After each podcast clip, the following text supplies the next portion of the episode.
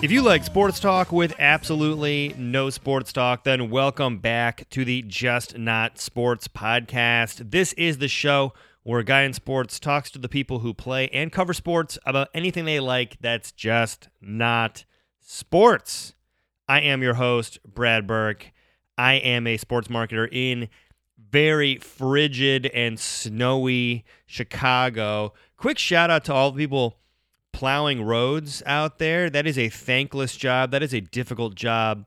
Uh, quick addendum, quick shout out to all the people doing that, except for the person who does my street. I live on a cul de sac and I'm at the far left end, and they have left the world's largest pile of snow right in front of my driveway, which quickly froze into a pile of ice.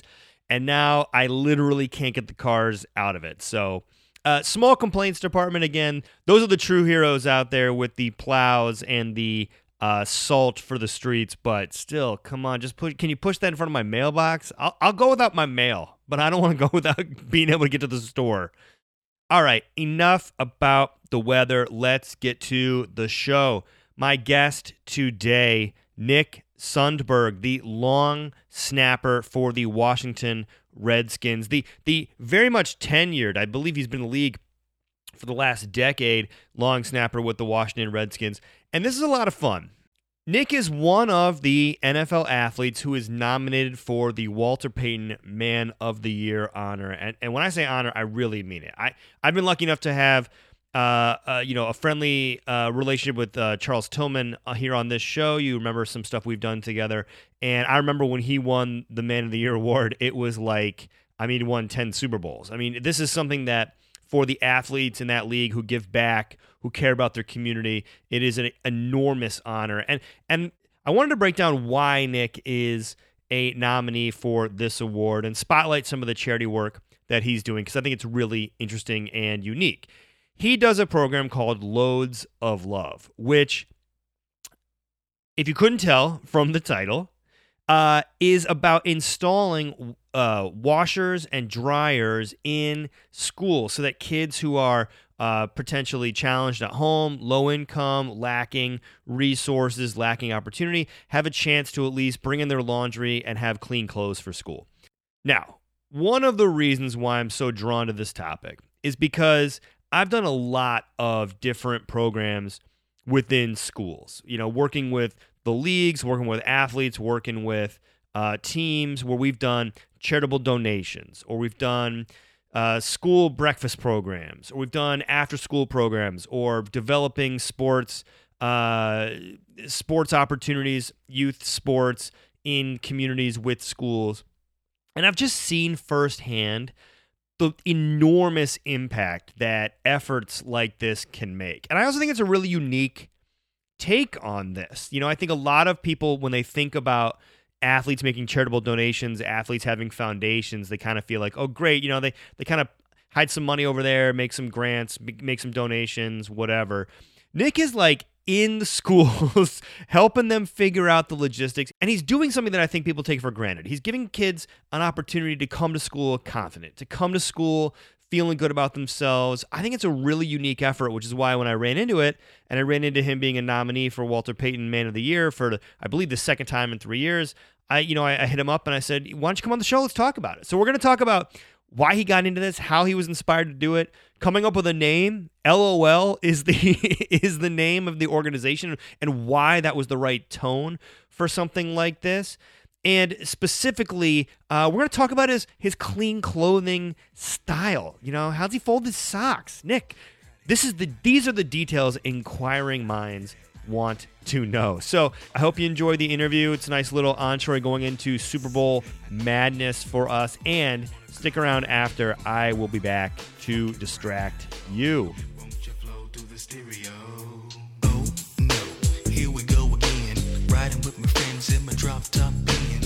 It's the same the way we do the things we do. And here's another one from the Dirty Dog crew. And the crew we be cruising. Rhyming,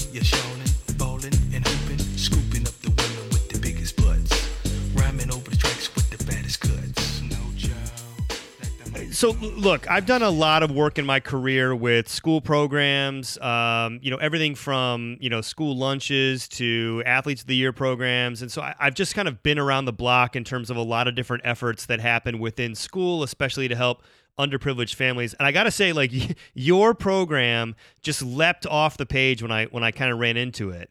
And I, I, love this idea for Loads of Love so much.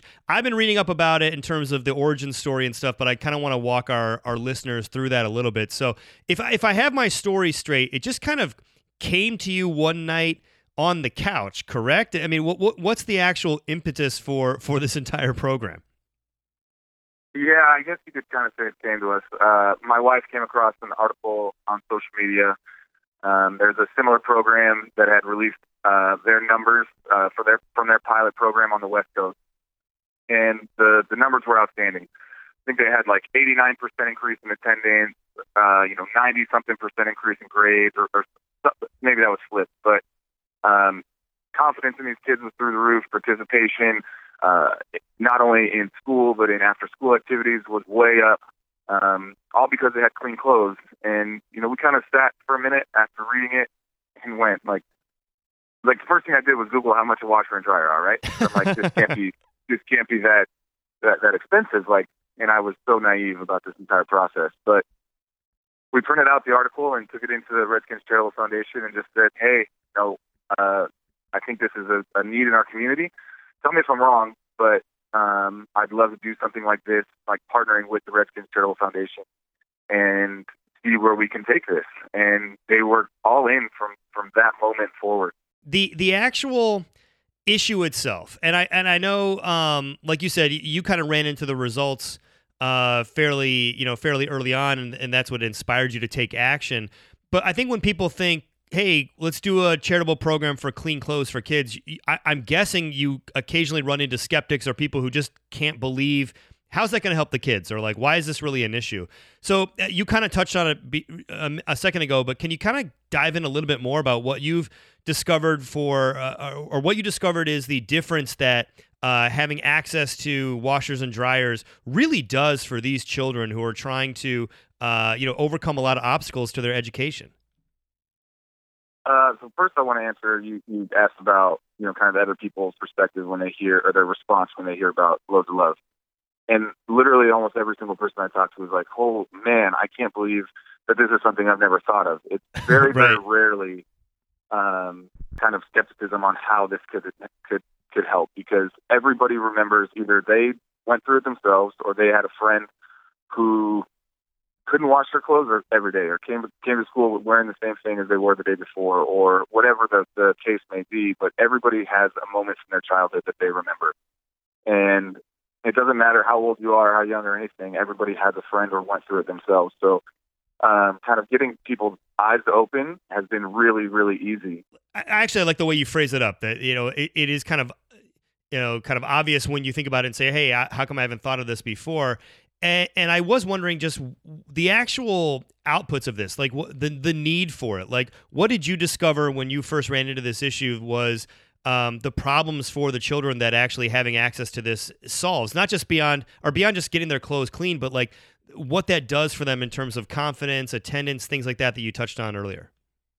Right. So when we when we really started kind of diving into this, the first thing that we did was we called uh, PG County, which is where our, our stadium is located, and we reached out to them. The charitable, the Redskins Charitable Foundation does a ton of work out there already, so we figured that'd be a perfect place to start. And when we mentioned, you know, kind of trying to start a program like this, um, they were they were all ears, and they said explicitly, washers and dryers are the number number one thing that we ask for that we don't get from donations.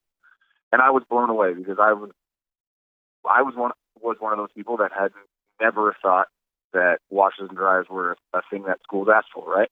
Mm-hmm. Um, but once we started diving kind of more into the reason why, um, especially where we are in Virginia um, and in Maryland and DC, uh, uh, homelessness for kids of all ages is a huge problem out here.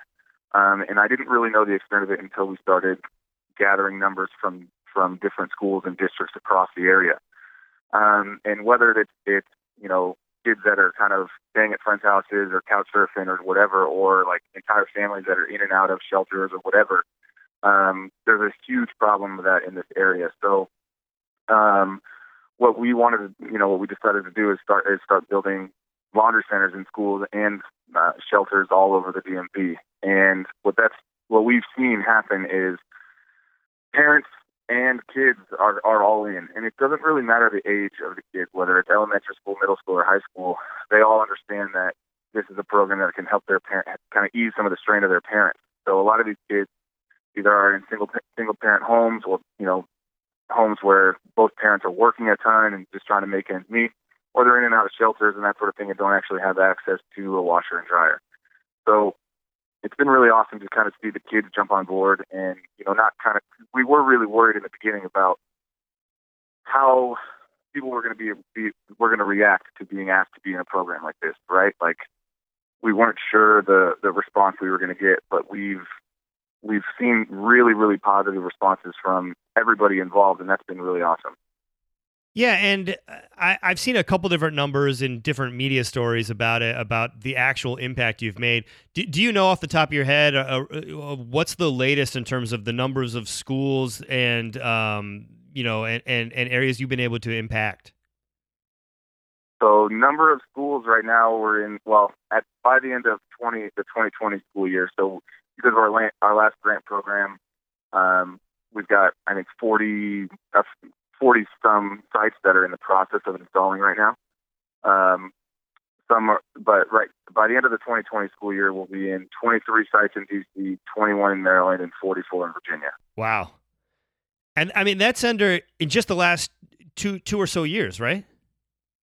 Yeah, we started in 2017. We piloted in five five locations. We had we started in three elementary schools in PG County, where I, in Maryland, and two uh, Sasha Bruce shelters in DC. And so in yeah, in, in a little over two years, we'll go from five to to, to 88. And for the people listening who think this is just as simple as, "Hey, great, you cut a check, they get a they get the the washer dryer put in." I, in, in, in reading about it, I, I, another eye opening moment was like, "Oh yeah, all the logistics of this, like schools that don't have the right plumbing setup or the right electrical setup or HVAC or any of that stuff." Can you talk about like some of the actual effort you need to act to, to go in and, and make this gift like actually work for these different locations? Yeah, so I, I said earlier I was I was pretty naive in thinking that you know it's just a washer and dryer, and boy, I I was naive um, when we actually started kind of when we actually started talking to schools about this program, and like I was like, well, there's got to be like a you know uh, a an equipment room that the football team, you know, that some that the sports program in the school uses, or there's got to be some sort of janitorial area or something. Um, no, not every school has that. Um, so I completely, I had also completely forgotten about electric, HVAC, plumbing, like you just stated. um, and so, you know, one of the bigger hurdles that we faced is there are a thousand, a thousand Title One schools in, in the DMV that are eligible for this program. Um, but one of the biggest hurdles that we faced is finding is finding schools that actually have an, a space available where we can put washers and dryers. Where because so every school is different with how they wash laundry. So some schools, and we kind of let them implement their own way. Um, but the, there are three main ways. So at some schools, it's front office members and and teachers on their off period, or you know guidance counselors or or whoever that work at the school. They volunteer to do laundry when they have time. Uh, another way is PTA members volunteer to come in and do laundry, and they have like scheduled hours where they come in and that sort of thing. And at some locations, the student councils actually volunteer to do laundry for the other for their for their fellow classmates. Hmm. Well, we didn't want to have these locations in like some basement or whatever where like kids are going to be walking down there. Or, you know, we didn't want it to be dingy or weird or like like in a bad, in, I don't want to say in a bad area, but in a in a weird, a sketchy area of the school, right? So like in Freddy Krueger's in, in Freddy Krueger's boiler room. Like that's not where you want the kids going down to do their stuff, right? Right. Um, it, yeah, we didn't want the basement from Home Alone, right? so, so Um, you know, we wanted it up at the front of the school, like you know, near the front, where if PTA members were coming in, it was easy for them to check in, do laundry, do that sort of thing, and they weren't just you know walking around the school aimlessly. Um, or if kids were going in and out, it was somewhere that's seen and you know easily accessed by staff and that sort of thing. Um, and a lot of schools don't have an, just an open room that has plumbing has or has the availability to have plumbing, electric, and HVAC that close to you know and readily available. Um, so that's been a big hurdle is just making sure that the schools have the the proper like room available, and then the ones that do, um, making sure that they have the, the proper amperage and all that stuff going in. Um, like you mentioned, electric earlier, and they need water and, and HVAC and everything, and and you know finding finding the right washers and dryers was kind of the easy part. You know, if they have a smaller room, we can find stackables. If they've got a bigger room, we can have the, the bigger ones that kind of sit on the floor. Um, we put up shelving and paint the whole thing and make sure everything looks good and it's not something that you know people don't want to spend time in there. There's areas to fold. There's like you know uh, tables and everything, so so that the teachers or whoever is actually folding clothes have space to do so.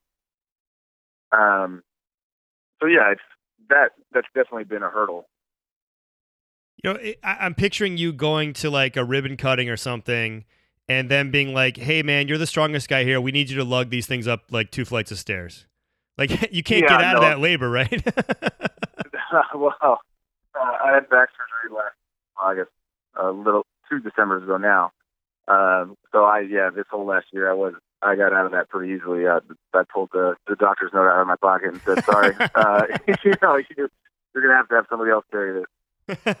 um, I do want to key on the name, the the, the loads of love name, which kind of abbreviated as LOL, because I've heard you talk about it was important for you to find the right tone and strike the right vibe with it. How did you ultimately decide on on that? Uh, well, my wife Flora has uh, 100% naming rights in our house, so she's way better at me than naming things. So I put her on that. um, and we came up with we, you know, in the early stages, we came up with a couple of of ideas. You know, fresh start, clean start, but all of those imply that you weren't fresh or clean before this, right? So we wanted to stay away from anything that had anything to do with that, and kind of come up with something that kids wouldn't be ashamed to say, right? So every kid knows LOL. Every every person on the planet, or really, in, in, at least in the United States, knows LOL at this point. Um, so we wanted something that would be easy to say, and that kids wouldn't be, you know, ashamed of uh, ashamed to tell their friends. Um, you know, hey, it's, you know, I'll meet you in a minute. I got to go to go pick up my LOL. It's super easy, and um, and love to love is just the perfect name for it. You know. Totally, I, and I, and I like what you talked about there with with not wanting to have. I mean, I, I've seen a lot of like well intentioned things go awry because people didn't stop long enough to think through and empathize with the people they're trying to help. From that perspective, I want to ask: How much are you actually able to see, hear from, feel the impact you've made? I mean, clearly it's having an impact on the kids, but have there been any sort of interactions that you've had that come to mind in terms of people kind of sharing firsthand, like what what the difference has made in their life? Uh, not as much as I would like, especially because we're in 88 sites right now. I haven't been to every single one. Mm-hmm. Um, but when we started this last, or when we awarded the grants for this last pilot program, or for this last uh, grant program, uh, what we do for every grant is as soon as the, the grants are awarded, we invite every single location, you know, whoever whoever applied. So a lot of schools, it's like guidance counselors or assistant principals or principals who apply. So we invite them out to Redskin Park um, and they can bring another or, or whoever they want with them. Um, and we bring uh, people from, you know, staff members from other loads of love sites out, and we have a huge question and answer for them to go through. Kind of for the people who've already done gone through the process of installing and implementing and all of that, we sit down with everybody and we go through, you know, what went well, what didn't go well, how, you know, and it's it's really cool to kind of just sit down and, and let everybody brainstorm and, and throw questions off the wall. So that's kind of the time that I was, uh, get to meet everybody. You know, ask questions like, why did you why do you think this would be a beneficial program in your in your school? You know, or your or your filter or whatever. Um, and I've gone to a few a few openings, um, done a done a done a few like actual builds um, where we get to go in and do everything from the ground up. Um, but we usually have to get out of there before they do the ribbon cutting for those. Um, but the mo- the majority of my interactions are with with um, with staff members at the schools. Mm-hmm. Um, a lot of a lot of times it's because at a, a lot of these schools are elementary schools, so you know you're talking about six, seven, eight, nine year olds, and that's not. I don't want to ask them. It's kind of a weird question to ask an eight year old, right? Yeah. no, to- right. totally. But uh, usually the teachers and guidance counselors and, and everybody are just they're just so happy to have a program that they feel is is going to help so many kids in their school. And we've got story after story from whether it's you know emailed in or or sent to me on Twitter uh, of different stories of kids in in different programs programs and how it's helped. And you know like kids that are living with um, with an aunt and she happens to have leukemia, so she's sick in bed all the time. And um, you know the kid's seven years old and can't do laundry on his own, and you know, and so he just comes in and drops his laundry off, and boom, all of the, all of his stuff is fresh, you know, freshly washed and folded at the end of the day, and now that takes the pressure off of his aunt, who's going through so much on her own, um, and kind of allows the community around them to help them in that way.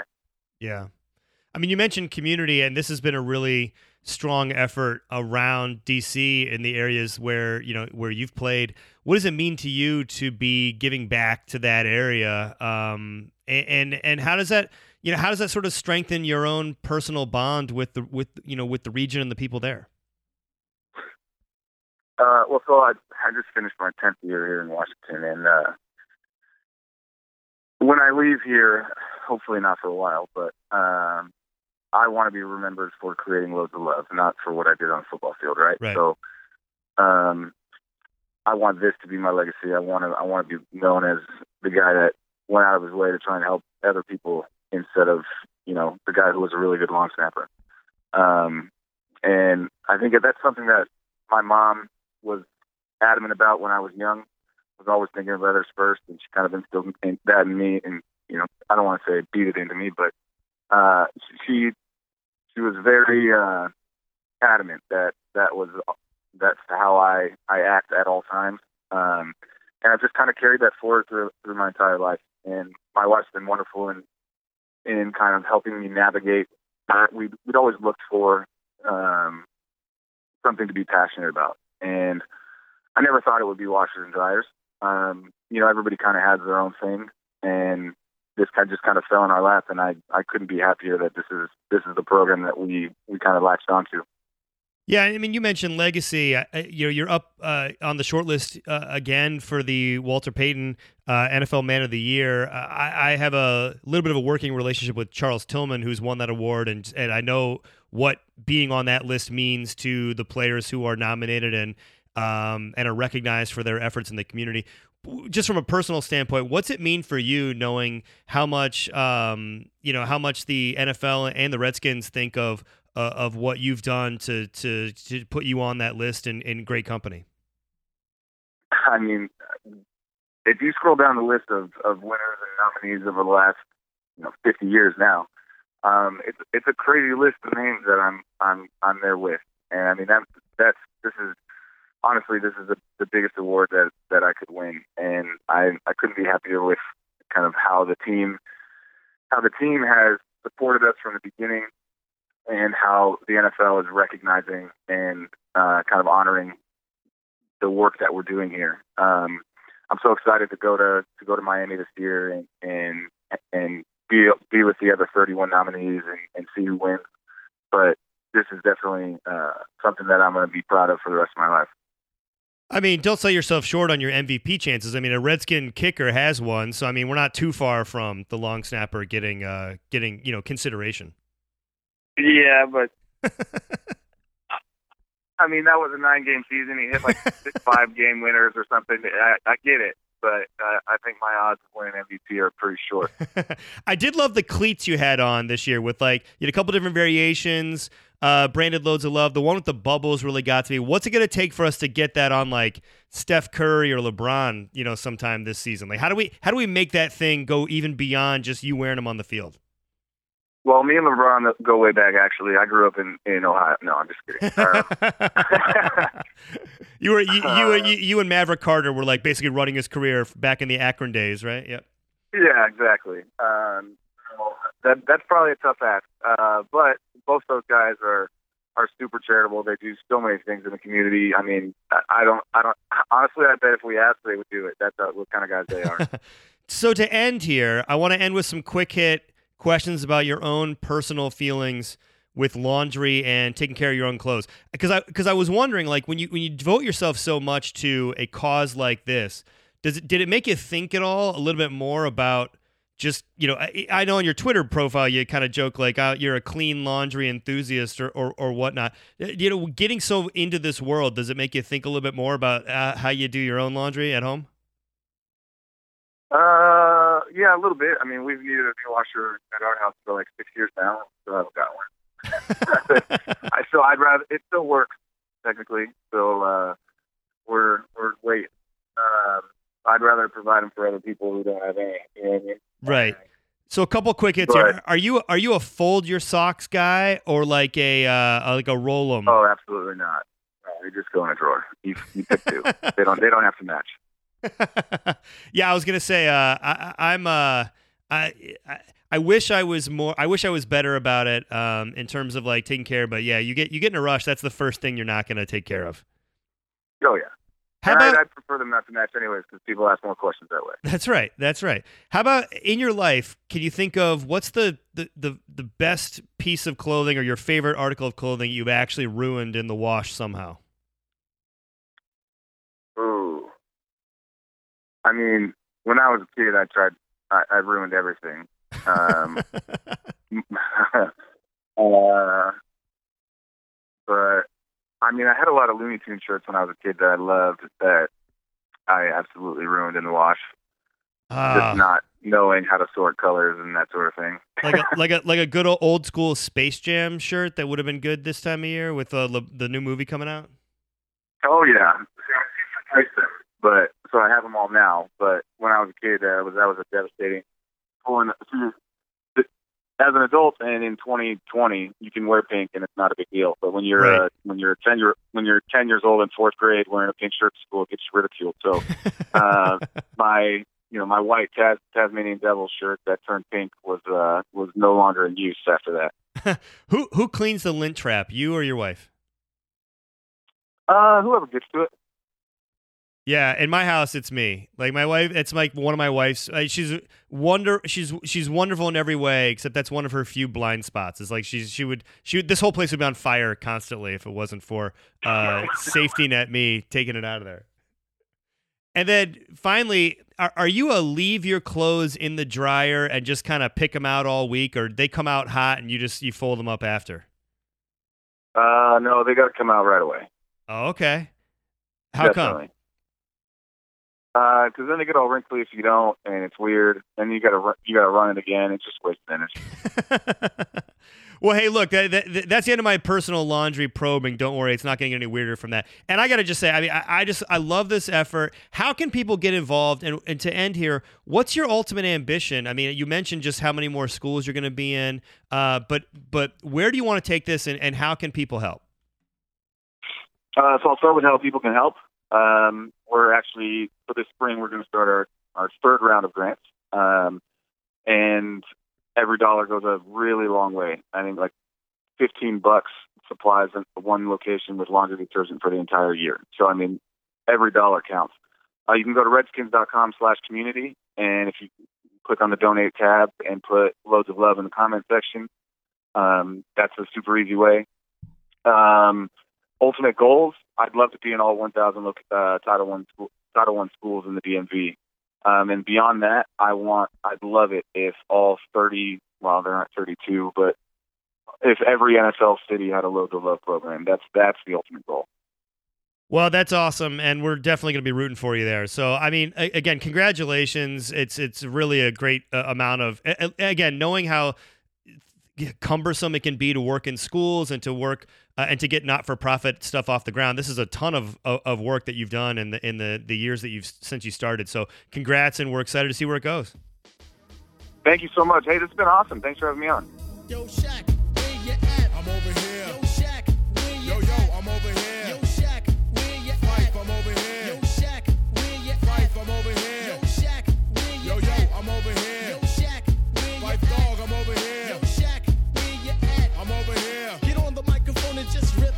And we are back in the sports world. Athletes, coaches, media, they all do interesting things, and then we, the fans, tell them, stop being interesting. Uh, you are being a locker room distraction. Get back to watching game film. And I say, enough is enough with that nonsense. Life is just work and the things that distract us from work. So on this show, we celebrate locker room distractions every week by me telling you at the close of the show what's been distracting me. And look, here's where I got to start. I am in just a sickness hellhole in this house. All right. My daughter, my oldest daughter, has strep. The youngest one is like a time bomb. It's coming. Her sickness is coming. And then my wife and I are kind of staring at each other with like those uh, Sergio Leone Western suspicion close up eyes, just like which one of us is going to get this first. Uh, and this is a time when I cannot get sick. Uh, Super Bowl is a very demanding and stressful time around my office. So I'm just like holding out hope that, that, that we're going to be in good shape. But with sick kids and the winter going on, there's not a lot of uh, getting out of the house and getting anything done to be had. So, been checking out ye old Netflix, uh, ye old HBO, some some Disney Plus to try and find something to watch. And the thing that I ran into, actually on a uh, on a recommendation from two-time guest Chuck Klosterman, uh, I heard him on Chris Ryan's podcast, The Watch, the other day, and he was suggesting this documentary series from Netflix, Netflix called "Don't Fuck with Cats," I believe is the name of it. All right, so it's not for the faint of heart if you're one of those people that like can't handle anything happening in a negative way to animals, because it's about a guy who is torturing cats and sharing the videos of it online. Now they don't they don't show everything about that, but they kind of um, they kind of get pretty far up. I mean, you don't have to connect too many dots to kind of be disturbed uh, by what you're seeing, and so I don't recommend it for again for people who just aren't interested in this. But if you're if you're a fan of like true crime or a fan of other stuff, what what's interesting about it is it quickly becomes the story, not so much of the of the you know perpetrator, the the killer, the insane person. It becomes the online community that's hunting this motherfucker down and saying you don't fuck with cats. We're gonna find you. And they're you know they're looking at every clue from the room. They're sharing stuff on in like private Facebook groups. They're like hunting around uh, all sorts of you know apps and looking for uh, vacuum cleaners that match the brand this guy has and it's interesting you know it's a, it's like any netflix true crime thing it's like one episode too many it's like could this just be an hour 45 like a tight hour 45 you know instead of three plus hours uh, and multiple episodes? But i digress. Do you creators of don't fuck with cats. But here's what I, I wanted to go with the distraction this week. I'm not sure i really cared for the story. I don't really care even for anyone you met in the story. They all seem fine but it's not like there's a a bizarro breakout star that you just can't take your eyes off of for whatever reason. I just really like when like Reddit is trying to to solve mysteries. And I don't I was I started to think about other examples of this from my life and and just what really captivates me about these these people rolling onto the internet just with all the you know the fire in their bellies just thinking they can do it better than the authorities or they they've got it uh, you know, they've got the answers at their fingertips if they can just, you know, dive into message boards and uh, Google image searches, re- you know, and reverse Google image searches and all this other stuff. Um, and sometimes they do and sometimes they don't. But I always find that journey to be fascinating. So, a couple examples of what I'm talking about. Remember when that plane went missing? Yeah, that plane went missing that one time, like out in like South uh, Southeast Asia maybe or Indonesia. Um, and ultimately, I think they've they've I, I read a really compelling uh, piece of journalism that kind of put the onus on that on a rogue pilot who just flew him into the sea, which is super startling for someone like me who flies like damn near every week. But what I really found fascinating about that was that that that moment in time when like everyone was trying to solve this mystery, and people were like just using Google Earth, just like scrolling over the ocean, like looking for shrapnel. I remember Courtney Love, like '90s rocker Courtney Love, um, sharing what she thought were great leads. Like that was crazy. Like that's it's it's hilarious. Um, and I think it I think it can be really funny uh, uh, to watch. But I, I I just love that kind of frenzied. Everybody's trying to solve solve this shit. Let let's get on it. Makes me wonder if like DB Cooper had happened in this day and age. How would people be using Reddit uh, to try and solve the case? And there have been other more serious examples. I remember after the Boston Marathon, which is clearly terrible, and a lot of people were going and sharing images from the crowd, like Getty images of just people in the background looking for suspicious people.